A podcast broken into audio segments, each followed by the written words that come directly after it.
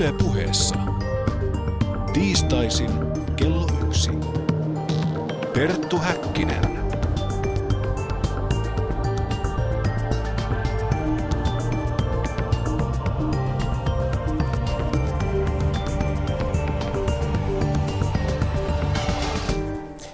voitokasta päivää ja lämpimästi tervetuloa vuoden viimeisen Suomi 100 juhlavuoden viimeisen päänavauksemme pariin. En ole tällä studiossa tälläkään kertaa yksin, vaan seuraanani ovat ohjelman tuottaja Heidi Laaksonen. Hyvää päivää. Sekä ö, toimittaja Panu Hietanen. Oikein hyvää päivää. Ja minä olen Perttu Häkkinen. Puhutaanpa menneestä, vaikka emme nostalgian taipuvaisia ihmisiä olekaan, vaan kavahdamme ja inhoamme kaikkea muistelua, niin viisi vuotta on nyt tätä ohjelmaa tehty. Eikö se ole uskomatonta? On, Kyllä. se on erittäin uskomatonta ja tämän viiden vuoden aikana minä olen oikeastaan kadottanut Kasvanut kykyni, ihmisenä. ka- kadottanut kykyyni hahmottaa lineaarista aikaa. Jos joku esittäisi minulle kysymyksen, että milloin teitte sen ja sen jakson, niin saattaisi mennä päin prinkkalaa jopa useammalla vuodella. Mutta lineaarinen aikahan on tietysti vain harha ja illuusio. Me vastustamme sitä täällä. Totaalisesti. Mutta tämä on siis eh, perinteinen koostelähetys luvassa parhaita paloja ja palautteita, mutta myös ennenkuulematonta materiaalia. Se on totta, mutta puhutaanpa vielä vähän menneestä. Miten, Heidi, sinä et selvästi ole kuitenkaan harmaantunut näiden viiden vuoden aikana, niin miten olet pysynyt tolkuissasi? Kiitos kysymästä oikein hyvin. Ehkä vähän si- silmänpussia tässä, eh, tässä ehtinyt tulla, mutta en ole yöuniani tämän ohjelman teon takia menettänyt. Ja jos eh, tästä kaudesta nyt jotain puhutaan, niin enemmän erotiikkaa olisin kyllä kaivannut. Mutta sitä sinä vaadit joka kauden jälkeen ja täytyy sanoa, siis ensi kausi olkoon sitten pelkkää seksiä. Niin, tässä tosiaan pitää kertoa, että ohjelmahan sitten jatkuu tosiaan ensi vuonna. Joo, ja jos tämmöisiä seksiaiheita tulee mieleen ja halukkuutta olla haastateltavana, niin lähestykää toki meitä. Totta kai, jos on halua seksijutuista puhumiseen, niin me odotamme puheluitanne linjat kuumina. Traditionaalisesti olemme näissä vuoden parhaat tai kauden parhaat koosten lähetyksissä aina kuunnelleet sellaisia helmiotteita. Tosin ö, täytyy myöntää, että olemme tälläkin kaudella, siis kritiikki on pääasiallisesti ollut positiivista, mutta aktiivikuulija, joka ö, vahvasti rakastaa ohjelmaamme ja lähettelee meille viinipulloja ja teepaitoja, niin lähestyi meitä kuitenkin muutama kuukausi takaperin tällaisella napakalla viestillä. Perttu, viimeisimmät lähetyksesi ovat olleet täyttä paskaa. Teknosaga oli ihan ok, ennemmin nussisin kuollutta lammasta. Ilmeisesti tämä ihminen ei kuitenkaan vihannut meitä, koska hän tosiaan lähetti viinipullon, jonka nautimme perjantai-iltana kanssasi. Se olikin maukasta viiniä muuten.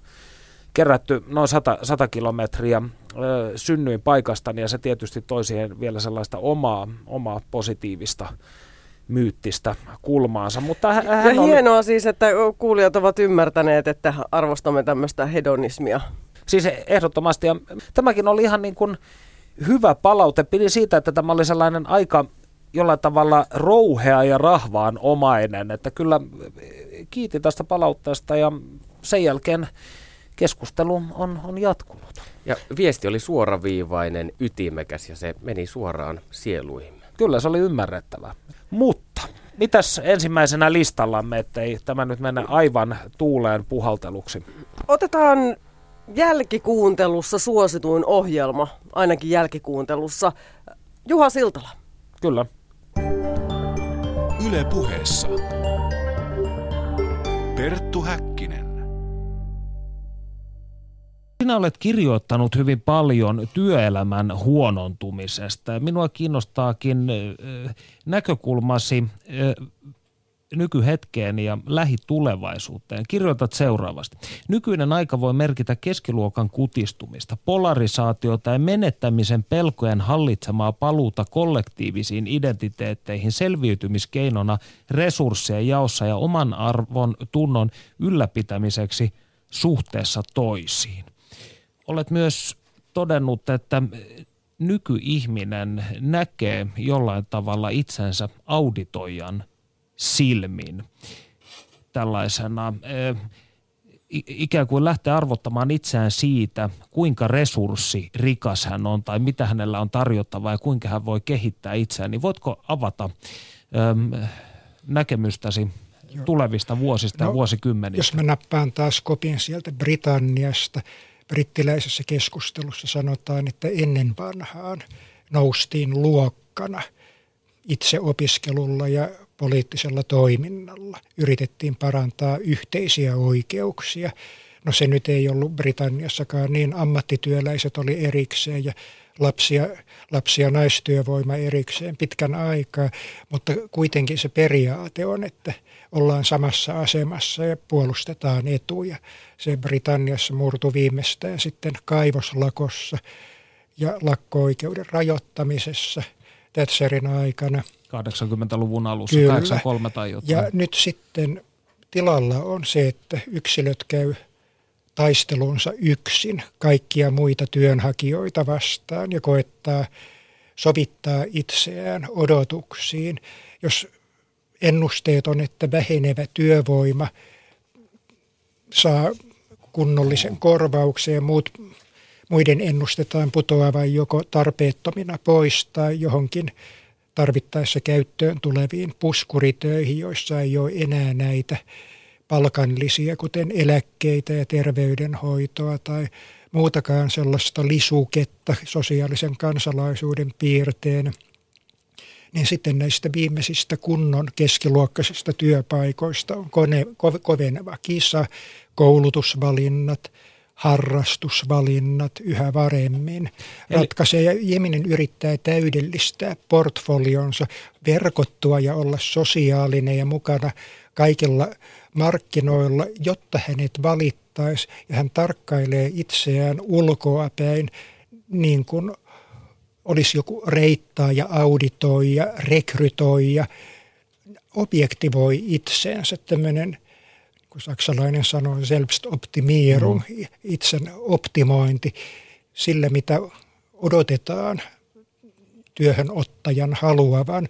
Eli ihminen markkinaistaa itsensä läpeensä, jolloin tässä jää entistä niukempi tila omille toiveille ja ulkoiset mitat on kaikki kaikessa. Eli siis olemmeko me palaamassa valistusfilosofian kavahtamaan kaikkien sotaan kaikkia vastaan?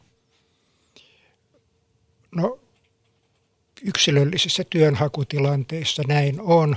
Ja sitten vaikka peräänkuulutetaan netin tarjoamia hyviä mahdollisuuksia, nettityökalujen hyviä mahdollisuuksia, kuten joukkoistamista, mm.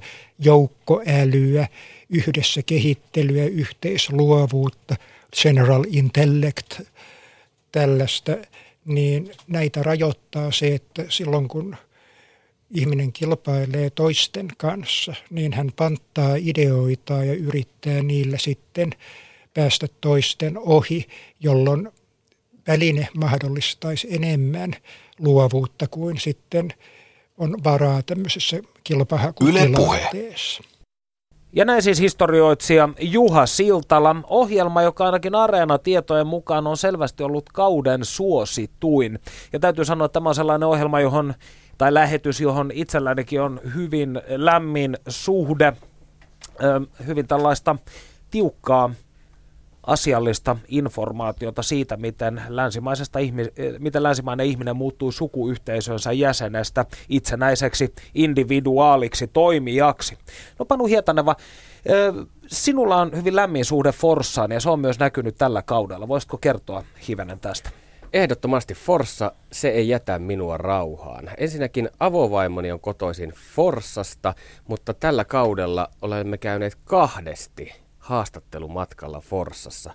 Siellä tapasin muun muassa Asko Nummelan, joka on siis kosmisen tien kulkija ja tähteläinen. Ja äkkiseltään voisi ajatella, että vanhassa teollisuuskaupungissa ei vaivata päätä hengellisillä asioilla, mutta kyllä Forssa on tällaisen kosmisen hengellisyyden kehto. Ja tämä on mielestäni yksi vaikuttavimmista haastatteluista Yle tällä kaudella. Mikä on tilanne tähteläisten kanssa? Jos toinen on kotoisin köyliöstä ja toinen vaikka Andromedan tähtisumusta, niin kuinka tämä kanssakäyminen onnistuu?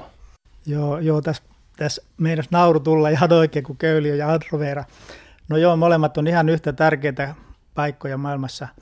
Niin kyllähän siinä tietysti omat haasteensa on, mutta jos tota, no, se köylistä kotoisin oleva ihminen niin on, on sitten jo niin kehittynyt ihmiselämässäkin siihen pisteeseen, että sillä on niin sellaista universaalia rakkautta, niin, niin miksei siellä voisi sitä yhteiseloa tulla, tulla ihan, ihan kivasti, mutta kyllähän siinä tietysti haasteita on. Se on vähän sama kuin ulkomaalaisen kanssa, kun olin itse 12 vuotta tuossa aviossa, niin, niin olihan meillä tietyt haasteet, kun ei ollut yhteistä kieltä.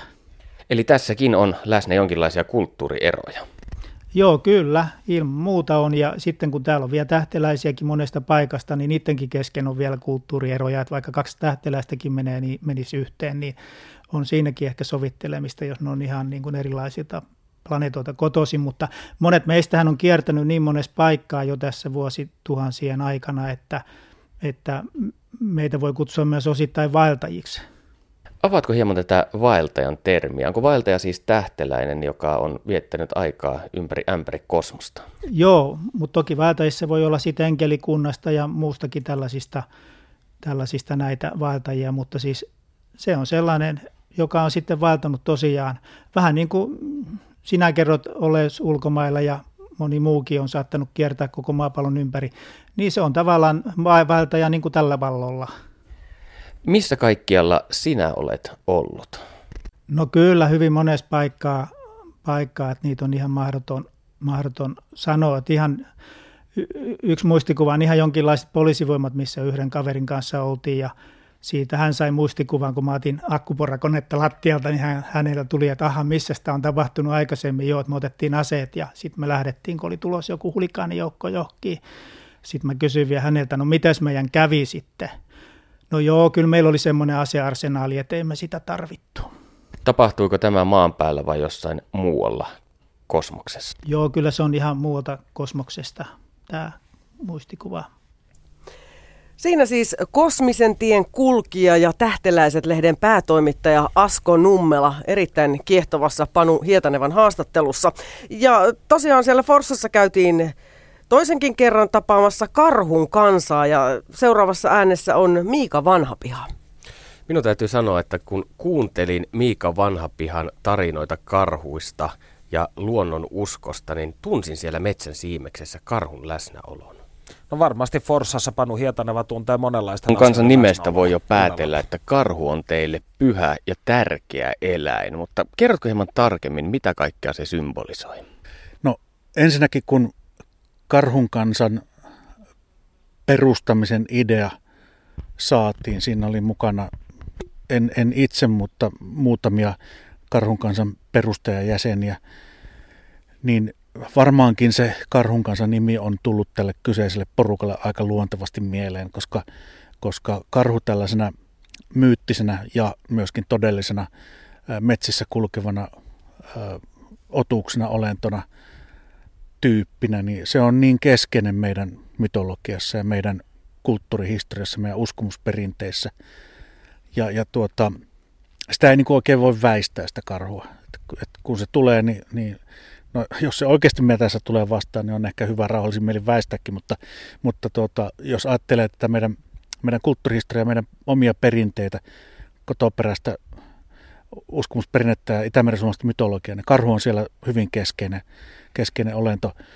Ja siitä kertoo sitten karhunpeijasperinteet, jotka on varmasti vuosi tuhansia ollut niin kuin näillä saloilla vietettyjä karhua kunnioittavia juhlia jotka on sitten jatkunut aina tuonne jonnekin ehkä toisen maailmansodan paikkeille asti. Mutta se karhun valinta tämmöiseen niin kuin yhdyskunnan nimeen on ollut luonteva. Ja toisaalta sitten niin ehkä ne, jotka ei ole karhua niin hirvittävästi välttämättä sitä ne ajattelleet, kun ovat liittyneet karhun kansaan, niin ovat sitä kautta ehkä sitten myöskin integroineet tai tuoneet sen karhun siihen omaan hengelliseen tai henkiseen elämäänsä kautta siihen luontouskoiseen elämään tai pakanuuteensa. Eri ihmiset käyttää vähän eri termejä näistä asioista, minä puhun väen uskosta yleensä, niin ovat tuoneet sitten sen karhun siihen entistä selkeämmin niin kuin tämmöisenä omana yhtenä tärkeänä kokonaisuutenaan. Ja mehän vietetään kerran vuodessa sitten karhua kunnioittavat karhunpäivän juhlat. Ää, nykyään, kun ei karhun peijäisiä oikeastaan sillä vanhan tyyliin voikkaan pitää, että vuonna 1964 kiellettiin karhun talvipesältä pyynti ja jo aikaisemmin oli tämä karhunperinne ruvennut vähän niin kuin katoamaan marginaaliin, niin, niin, niin, ja ajat on muuttunut, yhteiskunnan arvostukset ja, ja ajatukset on muuttunut vähän niin kuin tämmöinen luonnonsuojeluun liittyvä ekologinen ajattelu on myöskin niin kuin asettanut karhun uudestaan vähän semmoisen toisenlaisen asemaan ehkä mitä se on joskus ollut.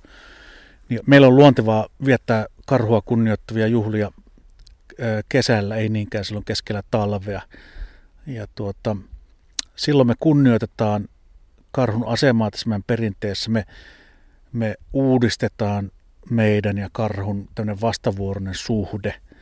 Sinä olet myös noita ja karhu on vahvasti läsnä näissä rituaaleissa. Kerrotko hieman siitä?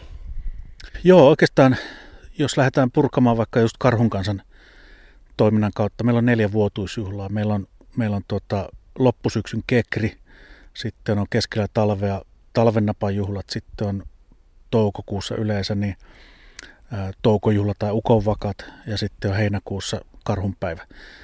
Ja tuota, karhunpäivästä jo vähän puhuttiinkin, silloin tosiaan kunnioitetaan karhua, viedään karhulle antimia, yleensä metsään jonkun hienon karhukiven tai, tai sitten muurahaiskeon juurelle, lauletaan karhun syntyruno, ää, pidetään isot, isot tuota, no niin, kestit, syödään kunnolla ja, ja tuota, sitten loppuillasta usein vielä sitten meidän koto, kotoisan noitaperinteen mukaan samannoidaan yhteisöllisesti ja tuota, muistetaan karhua ja annetaan siinäkin vielä sitten antimia. Kekrin aikaan, niin sehän niin kuin meidän omassa perinteessä on tämmöistä, tämmöistä niin kuin vuodenvaihteen aikaa, että silloin on kasvukausi takana, sato on korjattu, jos ajatellaan tämmöistä talonpoikaista aikaa, jos mennään kauemmas menneisyyteen puhutaan pyyntikulttuureista, niin silloin, silloin on myöskin niin kuin se syksyinen metsästyskausi kiivaimmillaan ja, ja tota, ylipäätään silloin on syytä olla kiitollinen sitten luonnon antimista. Mutta samalla on vuosi pimenemässä, ää, auringonvalo on vähenemässä, lähestytään vuoden hämärimpiä, pimeämpiä aikoja, jolloin oikeastaan niin hyvin monessa kulttuurissa ympäri maailmaa on koettu, että, että tämän maailman ja sitten toisaalta tuon puoleisen tai tuon ilmaisen välinen, välinen verho on hennoimmillaan ja, ja vainajien, oman suvun kantavanhempien ja sitten suvun vainajien muistaminen on niin kuin ajankohtaista. Ja näissä kekrissä, kekrijuhlissa sitten niin yleensä katetaan, kun katetaan kaikille muillekin niin juhlaateria, niin myös katetaan sitten vainajille oma, oma paikkansa ja ja saunomusvuoroissa otetaan huomioon sitten nämä suvunvainajat myöskin. Ja sitten jos viittaan tähän niin kuin aikaisemmin sanomaan, niin että karhu on ehkä se meidän, meidän niin kuin, siellä aivan jossain historian alkuhämärissä se meidän ensimmäinen kantavanhempi. Niin samalla tavalla hänkin edustaa Kekrin aikaa ainakin minulle niin tällaista, tällaista suvun niin kuin, äh, jonkinlaista niin kuin ylimaallista vainajaa, jota kannattaa myöskin siinä merkityksessä muistaa ja kunnioittaa. Sitten kun mennään talven napaan, jolloin on kylmin vuoden aika, karhu kääntää kylkeään siellä, siellä talvipesässään, talven selkä napsahtaa poikki, pakkanen paukkuu, niin edespäin, niin, niin silloin nimenomaan toivotaan sitten valonpaluuta ja, ja, ja lämmönpaluuta vähitellen ja edessä on sitten semmoiset työtelijät, työtelijät tuota, no, niin lopputalven selkäviikot ja takana on ne, ne semmoiset pyhät viikot, jolloin on niin kuin enimmäkseen otettu rauhallisesti ja nautittu sitten edellisen kasvukauden ja satokauden antimista. Mutta että se karhu on siinäkin jollain lailla läsnä, varsinkin näissä sanonnoissa ja, ja ajattelussa. Ja sitten niin tämä toukojuhla tai ukon vakat, niin siinähän juhlistetaan sitten ö, elämän uutta syntyä, kevään ja kesän niin kuin heräämistä, asioiden puhkeamista kukkaan. Ö, luonnon kiimaa, seksuaalisuutta, eroottisuutta ja niin edelleen. Ja karhu on hyvin eroottinen, eroottinen tapaus meidän omassa perinteessä. Kekri on toki perinteikäs pakana juhla, mutta entäpä sitten mainitsemasi karhun päivä? Oletteko te kehittäneet tämän konseptin karhun kansan parissa? No oikeastaan se on osittain kehitetty, että karhunpäivästä on mainintoja tuolta Viron puolelta. Ja siellä se liittynee tällaiseen ehkä keskiaikaiseen ja uuden ajan talonpoikaiseen kulttuuriin, missä karhunpäivä on 13. heinäkuuta vietetty ehkä nimenomaan siitä näkökulmasta, että silloin on saatettu antaa antimia karhulle ja toisaalta sitten laulu- ja rukouksin pyydet, että karhu ei kajoaisi karjaan tai söisi sitten viljapelloilta kaikkea suihinsa. Eli tämä niin kuin talonpoikaiskulttuuri ja karhun välinen osittain jo sitten antagonistinen asetelma on niin kuin tullut siinä esille. Mutta että jotkut tutkijat, kuten Pentikäinen, niin ovat pohtineet, että josko tämä keskikesän ähm, karhunpäivä, että olisiko sillä ollut laajemminkin Itämeren suomalaisessa kulttuuripiirissä tällaista, tällaista niin kuin karhun syntymäpäivätyyppistä merkitystä. Mutta että karhunpäivän vietosta ei täältä, täältä Itämeren pohjoispuolelta ole historiallisia mainintoja. Eli siltä osin niin, niin me ollaan niin kuin ihan, ihan taiteellisen vapauden ra- varassa. Mutta että jos ajattelee sitten karhun kansan tapaa juhlistaa karhunpäivää, niin se on vähän niin kuin korvaamassa sitten tätä karhun peijaisten puutetta. Yle puheessa. Perttu Häkkinen. Kuuntelet Perttu Häkkinen syksyn parhaat palat koosten lähetystä ja tässä ohjelmassa kuulemme myös palautteita ja olemme päätyneet myös erilaisiin blogi- ja kolumniteksteihin. Tuija Siltamäki kirjoitti Kalevassa näin. Onneksi on Perttu Häkkinen. Rautaisella asiantuntemuksella ja häkellyttävällä sivistyksellä hän tekee kiinnostavia radio-ohjelmia kummitustaloista, myymälävarkaista, arkkaisesta pyhyydestä, Sigurd Vettenhovi Aspasta – Ote on kiihkoton, kuulija saa tehdä itse omat johtopäätöksensä. Ja kuulijalle tekee hyvää tietää uusia asioita. Ja äh, kolumninsa lopuksi Tuija Siltamäki vielä kehottaa pitämään television kiinni ja lähtemään lenkille napit korvissa ja kuuntele mitä omituista et tiennyt maailmassa olevan. Hienoa, kiitämme tästä. Tällaiset tunnustukset eittämättä vetävät hiljaiseksi ja nöyräksi. Ja seuraavana olisi asiallista kenties soittaa ennen kuulematonta materiaalia, ettei tämä mene pelkästään vanhojen toistamiseksi, koska sellainen ärsyttää kuulijoita. Ja seuraavassa otteessa vanha ystävämme Veli-Martin Keitel Keuruulta opastaa Panu Hietanevaa viljakuvioiden maailmaan. Perttu Häkkinen. Onko sinulla näkemystä siitä, miksi viljakuvioita syntyy paljon nimenomaan Briteissä? Joo, kyllä mulla itselleni on siihen montakin näkemystä. Että siinä on ensinnäkin ihan tämmöinen niin tekninen seikka, jota moni niin kuin, ilmiötä tieteellisesti tutkiva myöskin pitää niin kuin merkittävänä, että Etelä-Englannissa niin kuin on siellä maaperässä valtavasti kalkki, kiveä ja sitten siellä on paljon maanalaisia vesisuonia ja kosteutta ja kun kalkkikivi ja kosteus on samassa paikassa, niin se muodostaa tämmöisen sähkö, sähköä johtavan niin kuin pohjan sinne, että siellä on tavallaan sähkövirtaa koko ajan siellä, siellä maan alla. Ja, ja tässä on niin kuin havaittu, että tämmöinen sähkömagneettinen komponentti usein on näissä kuvioiden syntymisessä mukana. Ja, ja monissa muissa paikoissa, missä näitä kuvioita on tullut, esimerkiksi myöskin Suomessa, niitä tulee tyypillisesti voimalinjojen läheisyydestä silloin, kun siellä maaperässä itsessään ei tätä sähkökomponenttia ole. Ja sitten Englannissa on jo hyvin pitkään ää, tota, ää, vilja viljelty sillä tavalla, niin kuin istutetaan ne ää, tota, viljalajikkeet silleen koneellisesti, että se ää, muodostaa se vilja tavallaan semmoisen matriisin, että ne on hyvin säännöllisesti ruudukossa ää, ne ää, yksittäiset viljankorret.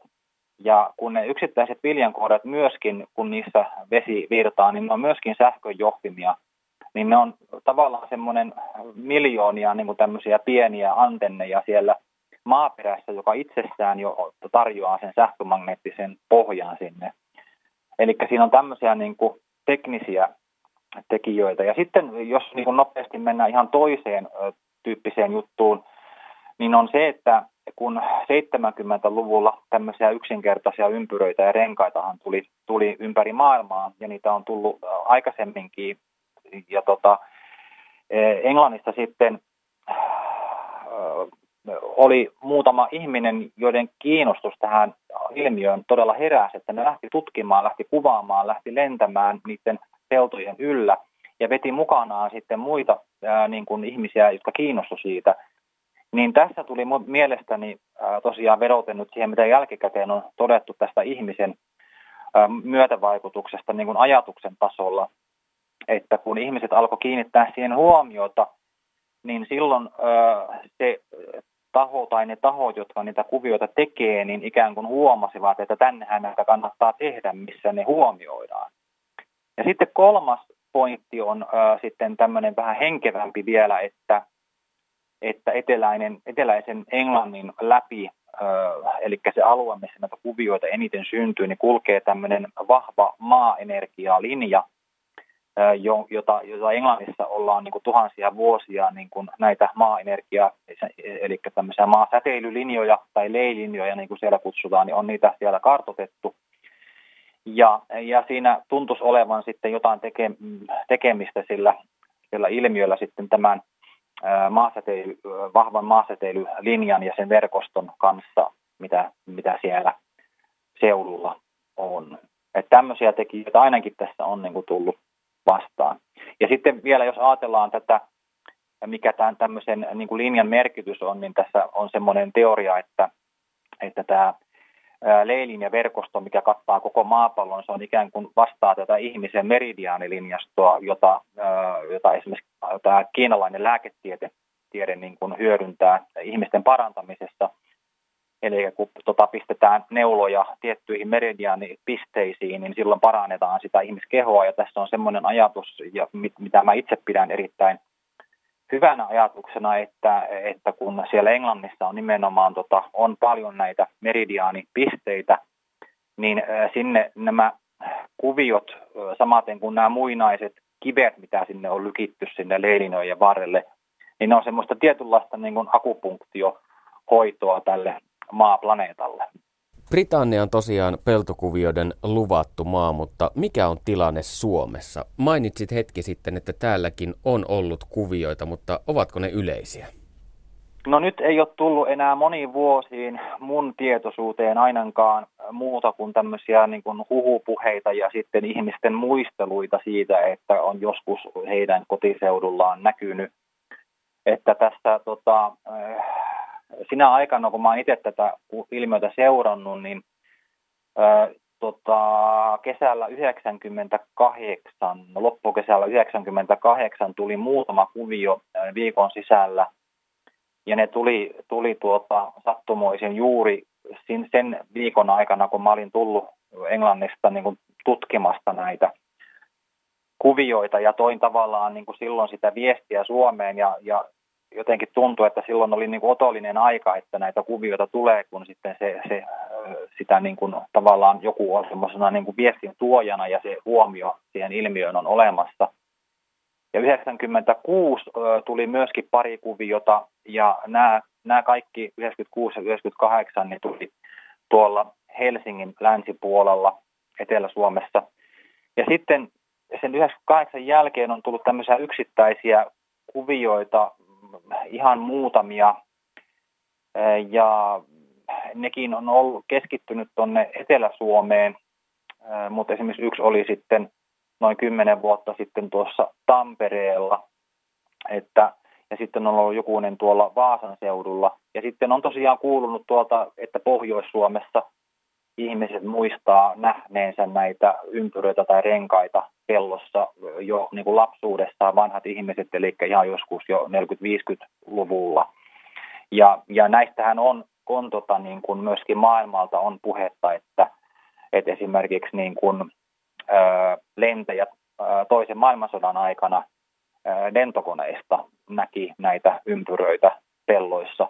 Että noina aikoina vaan sitten ei ole ikään kuin ollut ehkä resursseja tai niin kuin riittävästi kiinnostusta sitten lähteä samalla tavalla tota ilmiöitä noteeraamaan. Perttu Häkkinen.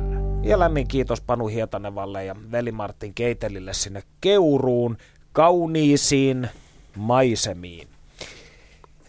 Jatketaanpa palautteiden lukemista. Nimittäin kun olen tuolla kentällä liikehtimässä, niin hyvin usein ohjelmamme kuulijat tulevat nykäisemään hihasta. Olin yhtenäkin iltana tenuttelemassa Kallion lepakkomies baarissa ja siellä tällainen nuori mies tuli, tuli keskustelemaan ja aikamme juteltuamme hän totesi, mä en nyt tiedä, että oleks mä todella sekaisin vai puhuko mä Perttu Häkkiselle radiojuontajien Juise Leskinen. En, en tiedä, miten suhtautua tähän yllättävään kunnianosoitukseen. Ketkin sanat sydämeen ja tutkiskelin niitä kotomatkalla. Mutta siis olet törmännyt myös julkisuuden henkilöihin, jotka pitävät ohjelmasta, hieman ehkä yllättäviinkin. Kyllä, Antti Tuisku esimerkiksi kertoo olleensa lomalla lämpimässä kaksi viikkoa kuunnelleensa ainoastaan meidän ohjelmaamme sekä Juuso Pekkistä. Tämän tietysti otin mieli hyvin myös vastaan tämän tiedon murusen. Ja mihin tämä ö, minun lässytykseni nyt oikein on menossa, niin siihen suuntaan, että monet ihmiset ovat myös sanoneet käyttävänsä näitä ohjelmia nukahtamiseen.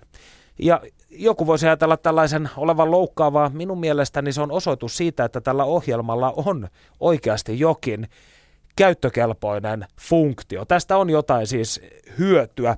Ja Lili Randolphin hipat niminen blogi otsikoi tässä muutama päivä taka, takaperin seuraavasti. Perttu Häkkinen ja jetlagin selättäminen. Siteraan.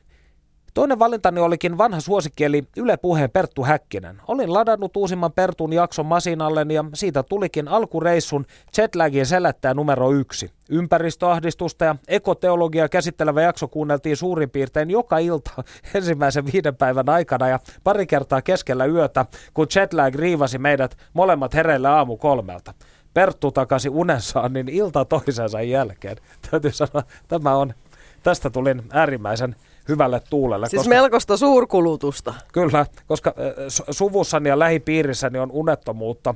En tosin tiedä, auttaisiko, auttaisiko minun rupatteluni kuuleminen ystävieni ja sukulaisiani nukahtamaan tuskiin, mutta kiitos tästä.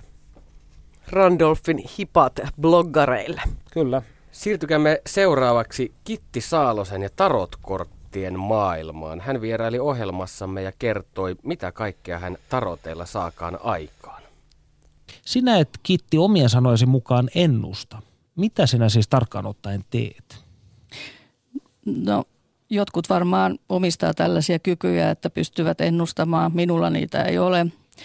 Mä oikeastaan luulen, että mä toimin semmoisena niin kuin välittäjänä sen asiakkaan ja itseni välillä. Ja asiakashan itse tekee sen työn, eli hänen, hän alitajuisesti nostaa tietyt kortit esille. Ja sitten mä lähden avaamaan sitä pöytää hänelle. Ja sitten mä otan ihan niin kuin aika rauhassa sen tilanteen ja mä katson sen kokonaisuuden ja sitten lähden tulkitsemaan. Ja mä oon huomannut sitten, että se on toki näin, riippuen siitä, kuka on siinä sua vastapäätä tulkinnan kohteena, niin hän asettaa omat arvonsa niille. Että tavallaan se palvelee tämän asiakkaan oman intuition avaajana ja myös se musta kehittää jonkinlaista itsetuntoa ja luottamusta myös siihen, niin oma, omiin voimavaroihin ymmärtää omaa elämäänsä. Ja miten muistot, miten kaikki meidän tämä jopa se semmoinen huono baggage, niin kuin miten se voi olla niin kuin hyvä juttu meille loppujen lopuksi. Ja sitten se ehkä just avaa myös semmoisia niin tuskallisiakin juttuja, mitä me ollaan niin kuin dempattu vähän niin kuin just tunneelämän puolella. Ja sitten jos me lähdetään niitä aukaisemaan, niin meillä voi ollakin välineitä selvittää niitä paremmin sitten omassa arkielämässämme jollain tapana. tapa. Tämä on mielenkiintoinen, kun viittasit tähän siihen, siihen kuinka ihmiset itse nostavat nämä, nämä kortit. Kolmisen kesää sitten olin filosofi S. Albert Kivisen luona, joimme Giniä ja hän teki minulle tarot luentaa ja hän teki hyvin tällaisen yksinkertaisen kolmen kortin orakkelin tai miksi sitä nyt oikeasti kutsutaankaan. Ja hän sanoi, kuule, sinun elämässäsi kaikki näyttää menevän ihan mainiosti. Voit olla, voit olla huoleti, että ei ole mitään turbulenssia tulossa. Sitten nosti nämä kortit itse. Kivinen otti piipun suustaan, katsoi niitä kortteja konkurssi, kuolema, avioero. Sitten hän loi minun pit, pitkän katseen ja kysyi, oletko sinä pessimistinen ihminen? niin tuota, otin valokuvat sitten näistä kum, kummastakin ö, jaosta ja tästä jäi mieleen se kysymys siitä, että onko sinun mielestäsi sillä väliä, kuka ne kortit nostaa? Kyllä, mun mielestä sillä on ilman muuta väliä. Ja tietenkin se, näitä on eri tapoja lähestyä kortteja. Esitätkö kysymyksen, johon haluat vastauksen tai jonkinlaisia osviittoja, tien näyttäjiä, mihin suuntaan kulkea vai haluatko niin, kuin niin sanotun kyllä tai ei kysymyksen, niin kukapa sen paremmin tietäisi kuin sinä itse sitten niin kuin ja tietenkin tässä on sitten nämäkin koulukunnat, että onko tämä oikea aivolohko ja vasen käsi, millä nostetaan. Ja tähän liittyy paljon semmoisia mystisiä rituaaleja, jotka tekee ehkä siitä semmoisen vakavamman asian, että ihminen pystyy keskittymään se ehkä siihen paremmin jopa. Mm. Että se ei ole pelkkää ajan vietettä, vaan että siinä mm. on kaikki nämä jollain tavalla oma hierarkkinen, tai sanotaan oma protokollansa, joka on käytävä Ritualistinen, mm-hmm.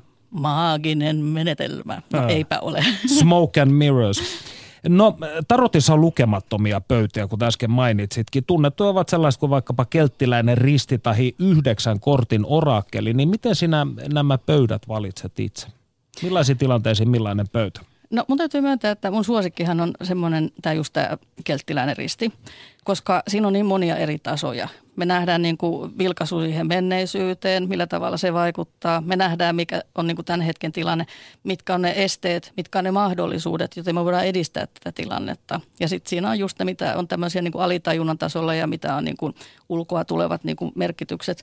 Niin siis tämä on ehdottomasti mun suosikki. Mutta kyllä mä teen jotain kolmen kortin niin kuin tulkintaa silleen tarvittaessa, jos on hirveä kiire – Eli sitähän voi lähestyä monella eri tapaa sitäkin, että katsotaan, onko me fyysinen, henkinen ja sitten tämmöinen niin kuin tunneelämä, vai otetaanko me menneisyys, nykyhetki, tulevaisuus. Mutta tota, kyllä mä kelttiläisestä eniten pidän.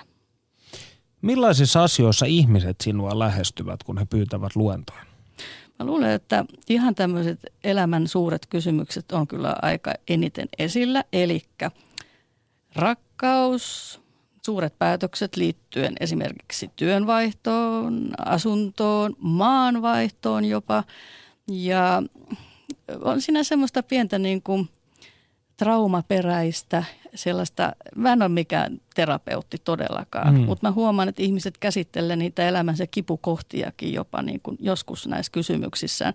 Tai sitten eivät kysy yhtään mitään. Mutta sitten sitä lähtee sitten semmoinen suuri tarina, niin kuin mitä he alkaa kertoa omasta elämästään, koska ne kortit puhuttelee heitä niin paljon.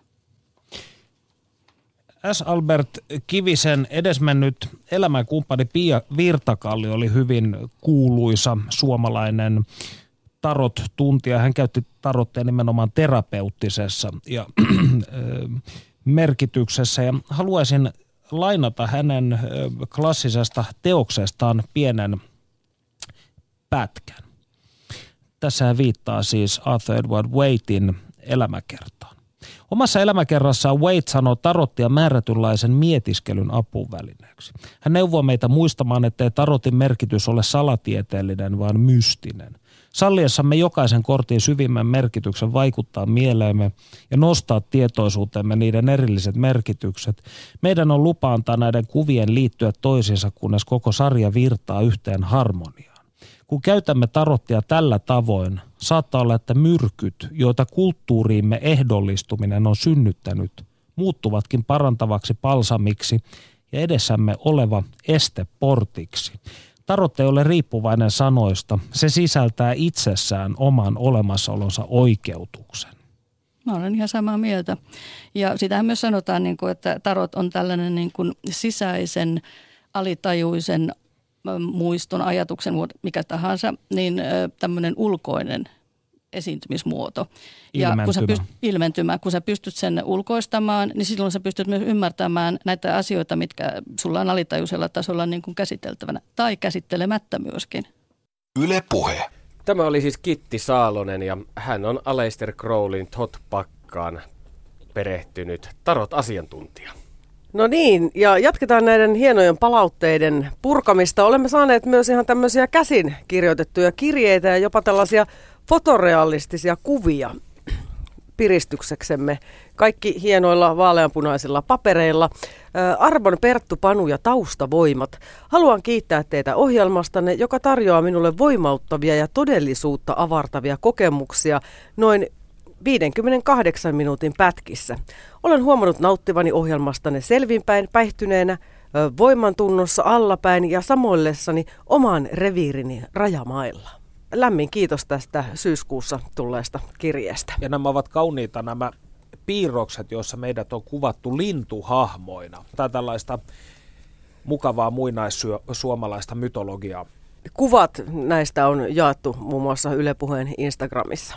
Voitte käydä kurkistamassa. Matkataan seuraavaksi Japaniin.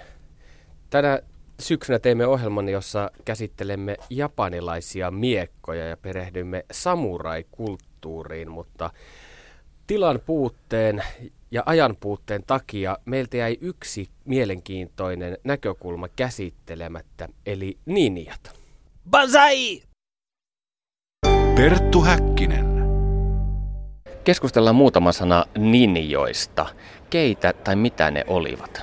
Joo, ninjat on niin kuin, tavallaan, nämä historialliset ninjat on, on hyvinkin hyvä kysymys, että keitä he ovat olleet. Äh, siihen, yksi syy siihen, että minkä takia tutkimuksessakin on vaikea niin kuin mitään lopullista sanoa heistä, on lähteiden hajanaisuus ja myöskin se, että jo lähtökohtaisesti silloin äh, 1500 1600-luvulla niin nämä, niin, näitä ninjoja alettiin mystifioimaan. Eli he myöskin itse vähän niin kuin mainostivat itseään tämmöisenä niin kuin puoliksi niin kuin, myyttisinä olentoina suorastaan. Eli se tavallaan niin kuin lähtökohtaisesti on aika niin kuin värittynyt se kirjallisuus, lähdekirjallisuus, mitä meillä on ninjoista.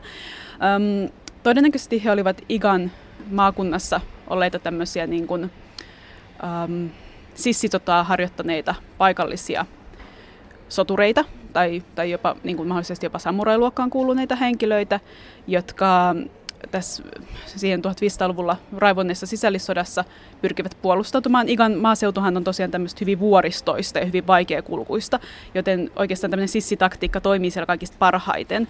Eli siinä vaiheessa, kun esimerkiksi linnaa piiritettiin, niin pyrittiin puolustautumaan sitä kautta, että laitettiin naiset ja lapset sinne pihalle yöllä soihtujen kanssa, joten vihollinen ei koskaan voinut tietää, että onko kyseessä nyt hyökkäys vai onko se vain hämäystä. Todennäköisesti se oli hämäystä joka kerta, mutta tavallaan se oli tämmöistä psyykkistä, psykologista sodankäyntiä jo siinä vaiheessa, mikä lisäsi tätä ninjojen mainetta.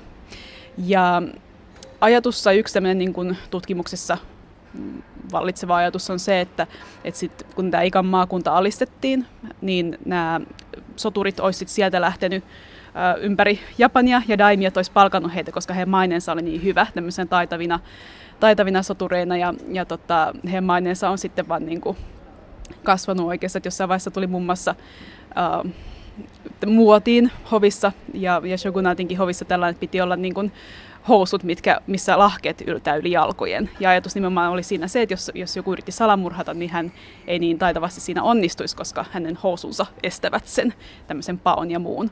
Elikkä, tota, eli he sitten pääsivät ilmeisesti ihan hyvin, hyvin palkkalistoille. Ja heihin liittyy usein myöskin sitten etenkin myöhempinä vuosina 1700-1800-luvulla tämmöistä erottista kirjallisuutta, missä niin kuin kuvattiin, kuvattiin hyvinkin graafisesti, miten, miten Ninja niin kuin, kohtelee naisia, ei ehkä kovin erottisesti meidän näkökulmasta, mutta, mutta tota, nämä on ollut tutkijoille hyvinkin mielenkiintoisia kuvia, koska myöskin sen takia, että niissä hyvin tarkkaan kuvaillaan ninjojen asusteita, että muun muassa se musta asu, mikä ninjalla olisi, niin se pohjautuu näihin 1700-1800-luvun pornografisiin kuvauksiin. Perttu Häkkinen. Ninjoista meille kertoi siis Karoliina Kouvola, uskontotieteen tutkija, joka on kirjoittanut Soturit assasiineista samuraihin nimisen tietoteoksen.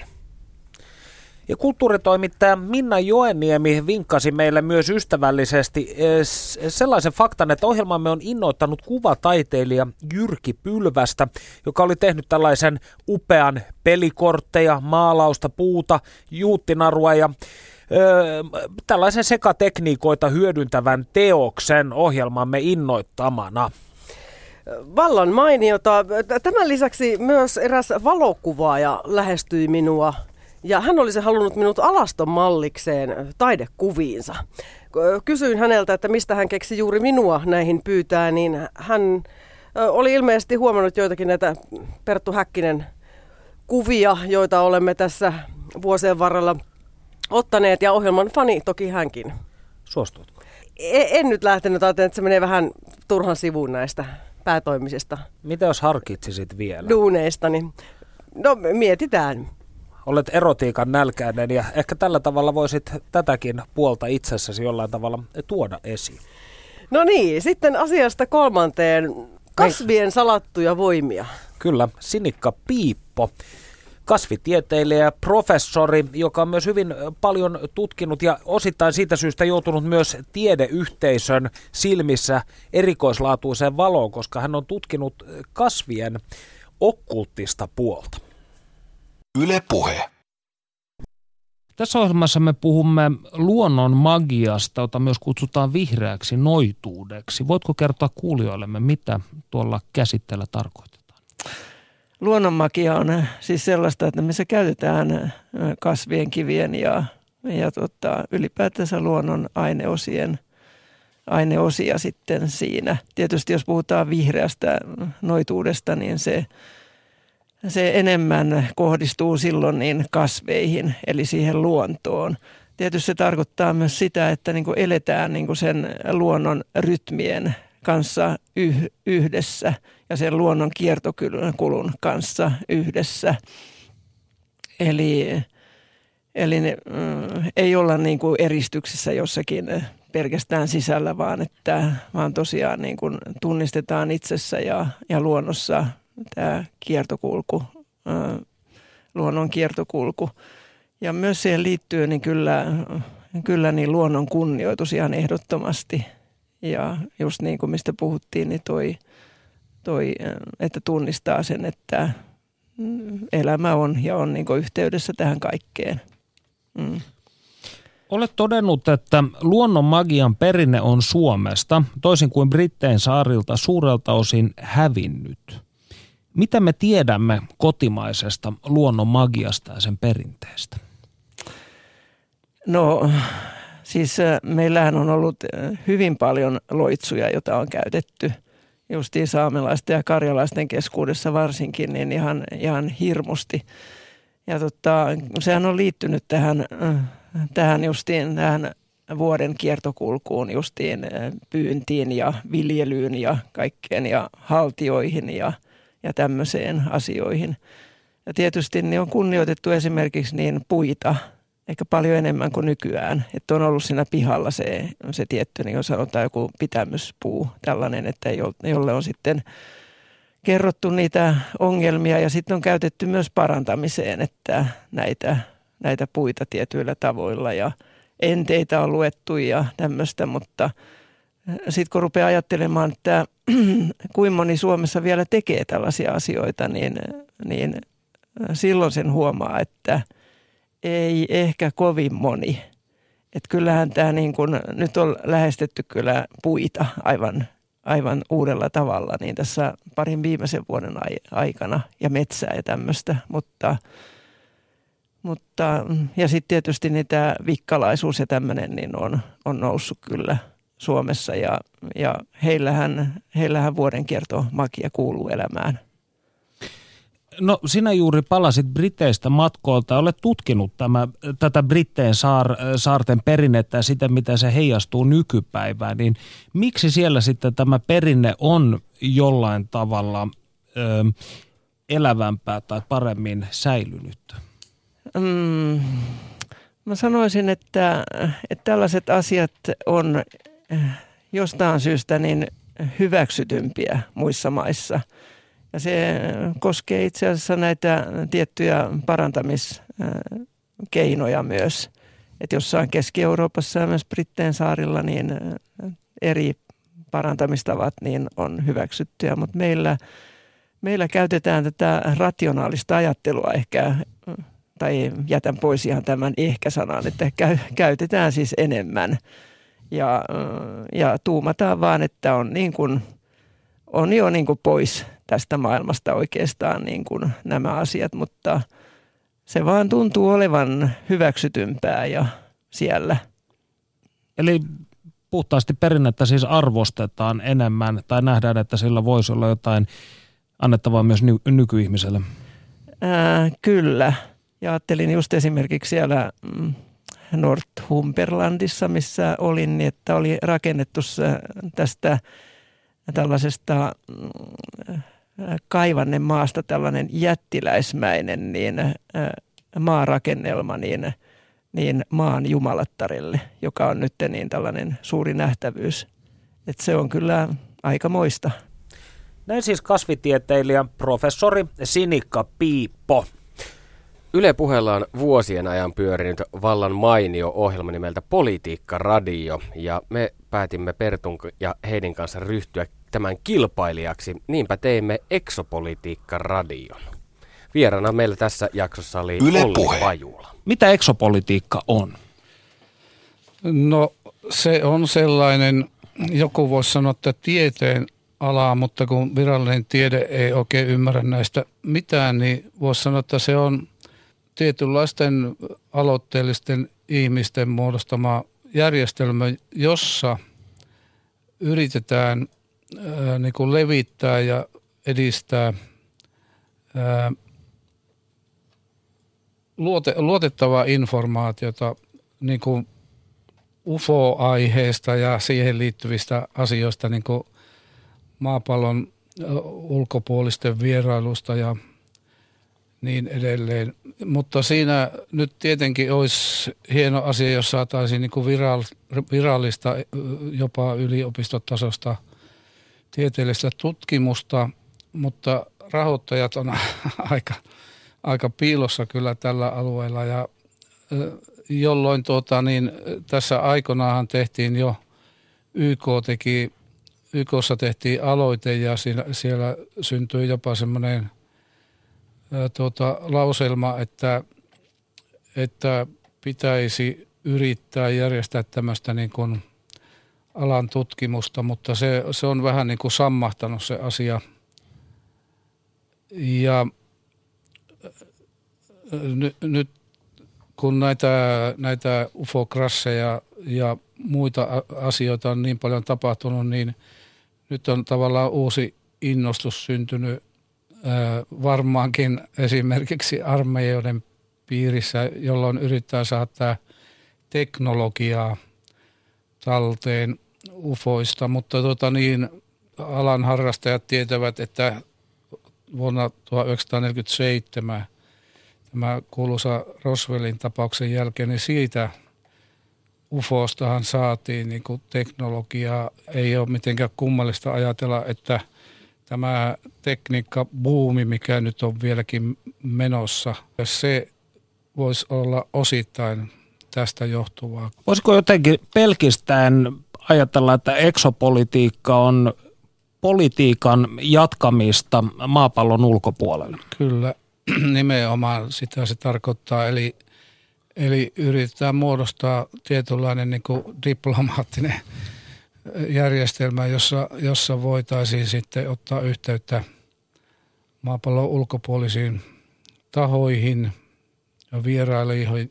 Ja nyt tuota, kuitenkin niin, kun ei ole tarkkaa tietoa, että mistä ja kuinka paljon näitä vierailijoita tulee, niin se on aika pitkä ja kivinen tie, mutta tällä hetkellä on ehkä tiedossa noin 120 erilaista tahoa, mistä näitä vierailijoita voi olla kotoisin ja, ja sitten asteikolla ystävällinen, vihamielinen, niin se on varmasti laidasta laitaan sitten, että ehkä me mieluummin otettaisiin näihin fiksuihin, ystävällisiin humanoidiin yhteyttä. Yle puheessa. Perttu Häkkinen. Ja näin siis Olli Pajula ja eksopolitiikan maailmaa. Tämä vuoden viimeinen ohjelmamme, päänavauksemme alkaa olla lopuillaan. Suomi 100, Perttu Häkkinen 5. Tämä on ollut juhlavuosi. Ja ensi vuonna me palaamme täysin uusin kujeen ja katsomme, mitä mielenkiintoista löytyykään tämän kansan alitajunnan leipälaatikoista. Mitäs teillä on vielä? Onko teillä jotain viestiä kuulijoille? Kuten heti ohjelman aluksi toivoin, niin lisää erotiikkaa. Meitä saa lähestyä, jos haluaa jostakin tällaisista asioistaan kertoa. Entäs Panu, haluatko sinäkin seksiä vai mikä sinua kiinnostaa? Haluaisin alleviivata sitä, että jos te ihmiset pyörittelette mielissänne asioita, joiden uskoisitte sopivan Perttu Häkkisen ohjelmaan, niin ottakaa ihmeessä meihin yhteyttä. Sellainen asia voi siis olla ihan mikä tahansa. Kuten tapana on, aina vuoden päätteeksi olemme joko laulaneet tai lausuneet runon tai kenties pienen pätkän jotain kuolematonta kirjallisuutta. Niin itse kun olen kiinnostunut tästä viktoriaanisen ajan okkulttisesta kirjallisuudesta, niin ostin eräältä yhdysvaltalaiselta antikvariaatin pitäjältä 140 vuotta vanhan ranskalaisteoksen, joka käsittelee kaldealais-assyrialaista magiaa. Ja tämä François Lenormandin äh, klassikko, siinä sivuttiin muutaman luvun verran myös suomalaista myyttistä perinnettä. Ja koska tämä ohjelmahan hyvin paljolti liikkuu tällä suomalaisen mytologian hetteiköissä, niin haluaisin tästä siterata jotain pienen pätkän eri toten tämän Suomen satavuotiaan itsenäisyyden kunniaksi. Tämä teos on siis ilmestynyt tasan neljä vuosikymmentä ennen Suomen itsenäistymistä ja siinä kirjoitetaan näin. Kaldeo assyrialaisen perinteen yhteys suomalaiseen mytologiaan ja magiaan on hätkähdyttävä. Meillä on tämän kansakunnan riiteistä ja uskonnosta hedelmällistä tietoa suurenmoisen Kalevala-epoksen johdosta. Kauneudestaan ja tärkeydestään johtuen Kalevala tulisi nostaa ansaitsemalleen paikalle kreikkalaisten, intialaisten ja persialaisten eposten joukkoon. Näin siis François Lenormand vuonna 1877. Voikaa hyvin. Voikaa hyvin. Hyvää uutta vuotta. Kiitoksia tästä vuodesta. Nähdään tulevaisuudessa. Moido. Yle puheessa. Perttu Häkkinen.